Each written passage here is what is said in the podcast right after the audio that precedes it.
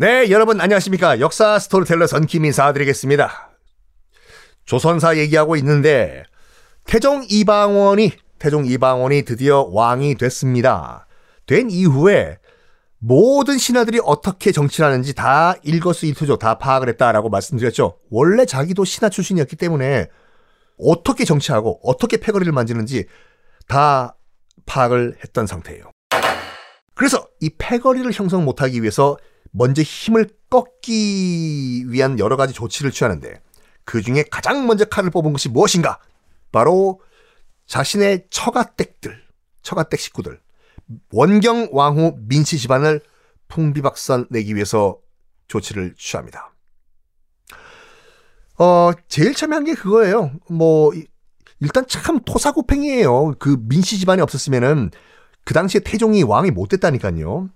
일단 1차 왕자의 난 때 부인 민씨가 무기 다 숨겨놨다가 창고에 무기 다 꺼내서 준 거잖아요. 아니 그 무기가 없었으면 1차 왕자의 난 때 이방원이 그럼 나무 가지 가지고 싸웠겠나? 안 돼요. 민씨 때문에 그 1차 왕자의 난도 성공한 거고 또 이 왕후 민씨의 두 남동생들 민무구, 민무질 이 두 남동생 굉장히 활약을 많이 합니다. 왕자의 난 때. 그런데 왕 되자마자 이렇게 고마운 민씨 집안 처가댁 슬슬 거리두기가 들어가요. 첫 번째가 무엇인가? 지난 시간 말씀드린 것 같이 후궁을 두기 시작해요. 후궁. 말이 후궁이지 정비, 본부인 입장에서 봤을 땐 이거는 정말 요즘은 말도 안 되는 얘기죠 이건요. 질투가 났겠지요 당연히요. 태종 이방원이 하륜 등등등 그 신하들을 불러가지고 얘기를 해요. 내가 지금 후궁을 좀 둬야 되는데 몇 명까지 둘 수 있나? 법리 검토를 하라. 그랬더니 법전 다 뒤져보니까 또 중국의 예도 막 뒤지고 설례, 판례 다 보니까 9명까지 둬도 된다라는 얘기를 해요. 하륜이. 콜! 9명! 그래서 9명의 그 후궁을 두기로 결정을 합니다. 이방원이요. 원경왕후 민씨 격분하죠. 당연히 질투를 하겠죠. 그래서 어떻게 당신이 지금 내가 없었으면 그 자리에 있었을 것 같아. 당신 이런 배은망덕한 이런 남편 같은 이라고 너 어떻게 후궁을 둘 생각을 해. 이놈. 근데 이러면 이럴수록 더 거리가 멀어지는 거예요. 어허, 이 왕비란 인간이 이렇게 질투라면 나는 당신 남편이기 이전에 이 나라에 나라님 주인이고 국왕이야. 근데 나보고 어째? 점점 거리가 더 멀어지기 시작을 합니다. 그래가지고 아예 그냥 야 질투 느끼는 바엔 확실히 느끼라고 해. 우리 와이프 후궁 둘 때 성대한 결혼식 혼례식까지 검토를 하거든요. 완전 그냥 한 5,000명 들어가는 그런 예식장 예약하고 말이야. 부패식으로 해.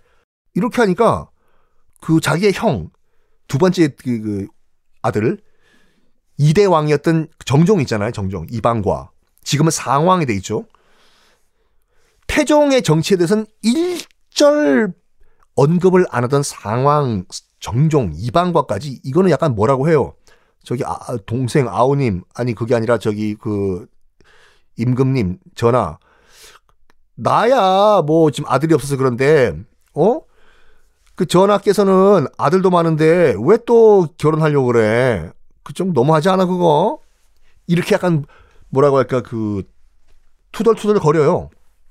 그래서 여러 군데 당연히 부인인 원경왕후 민씨는 엉엉엉 울고 난리가 나고 자기 형인 정종 상왕된 정종은 그러지 마 이렇게 너무하는 거 아니야 이렇게 하니까 성대하게 5,000명 올림픽 경기장 펜싱 경기장에서 다 빌려가지고 식권 안 나눠주고 다 스테이크로 돌리려고 했던 계획은 취소해버리고 굉장히 축소해서 간소하게 혼례식을 올려요. 후궁 둬요. 여기에 정말로 이 원경왕후 민씨 입장에서 봤을 때는 질투의 극을 달리게 만든 사건이 하나가 발생을 해요.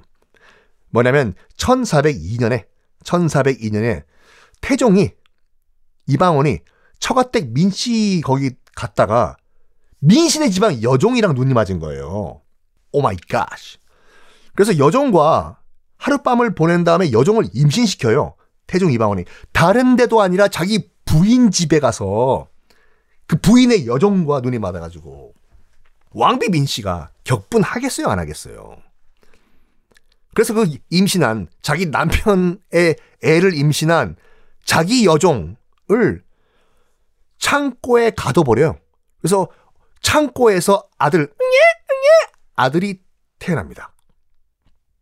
그리고 그때가 12월 한겨울이었거든요. 12월 한겨울에 이 원경왕후 민씨가 이 자기 여정과 자기 남편의 아들을 바깥으로 쫓아보내요. 얼어 죽으라고. 이 소리를 듣고 태종 이방원이 아니 아무리 그래도 내 아들인데 어? 어미가 여종이라고 하더라도 제 아들은 어미는 내 피가 섞인 내 아들인데 뭐? 얼어 죽으라고 지금 밖으로 쫓아내? 물론 얼어 죽진 않았어요. 격분을 합니다. 이거 봐. 저렇게 악독한 여인이야. 원경왕후 민씨가. 그러면 왜 이렇게 태종 이방원은 민씨 집안을 멀리했을까? 또 민씨 자기 와이프를 멀리했을까? 어? 여자가 좋아가지고 막 후궁을 이렇게 장가를 여러 번 들었을까? 아니에요. 태종 이방원은 철저하게 정치적인 사람이었어요. 민씨 집안 자기 처가댁을 잠재적인 적으로 보고 완전 없애버리기 위한 그런 전략이었어요. 먼저 어떤 걸 조치를 취하냐면 자기 장인 민재라는 사람이었어요. 성은 민씨고 이름은 재예요. 고려 때부터 방귀 좀 뀌었던 굉장히 영향력 있는 유학자 출신이에요. 돈도 많고 세력도 있고 굉장히 좀 말할까 파워풀한 인물이었는데 당연히 추종 세력들이 엄청나게 많았겠지요. 유력 집안이니까. 저 일단 민재 우리 장인어른부터 어떻게 손을 좀 봐야 되겠다라고 일단 마음을 먹어요. 그런 다음에 다음 타겟은 누구냐? 처남들. 민무구, 민무질.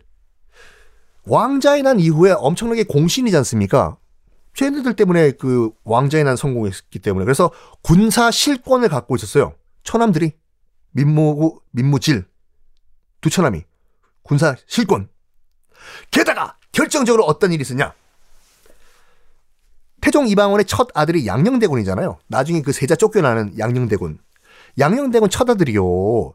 어렸을 때 그 민씨 처가댁에서 자라요. 처가댁에서 자랐어요. 그래서 태종은 이렇게 생각해요. 나중에 만약에 양녕대군, 세자예요. 양녕대군이 왕이 되면은 민씨 집안의 파워를 컨트롤할 수 있는 자는 아무도 없을 거예요.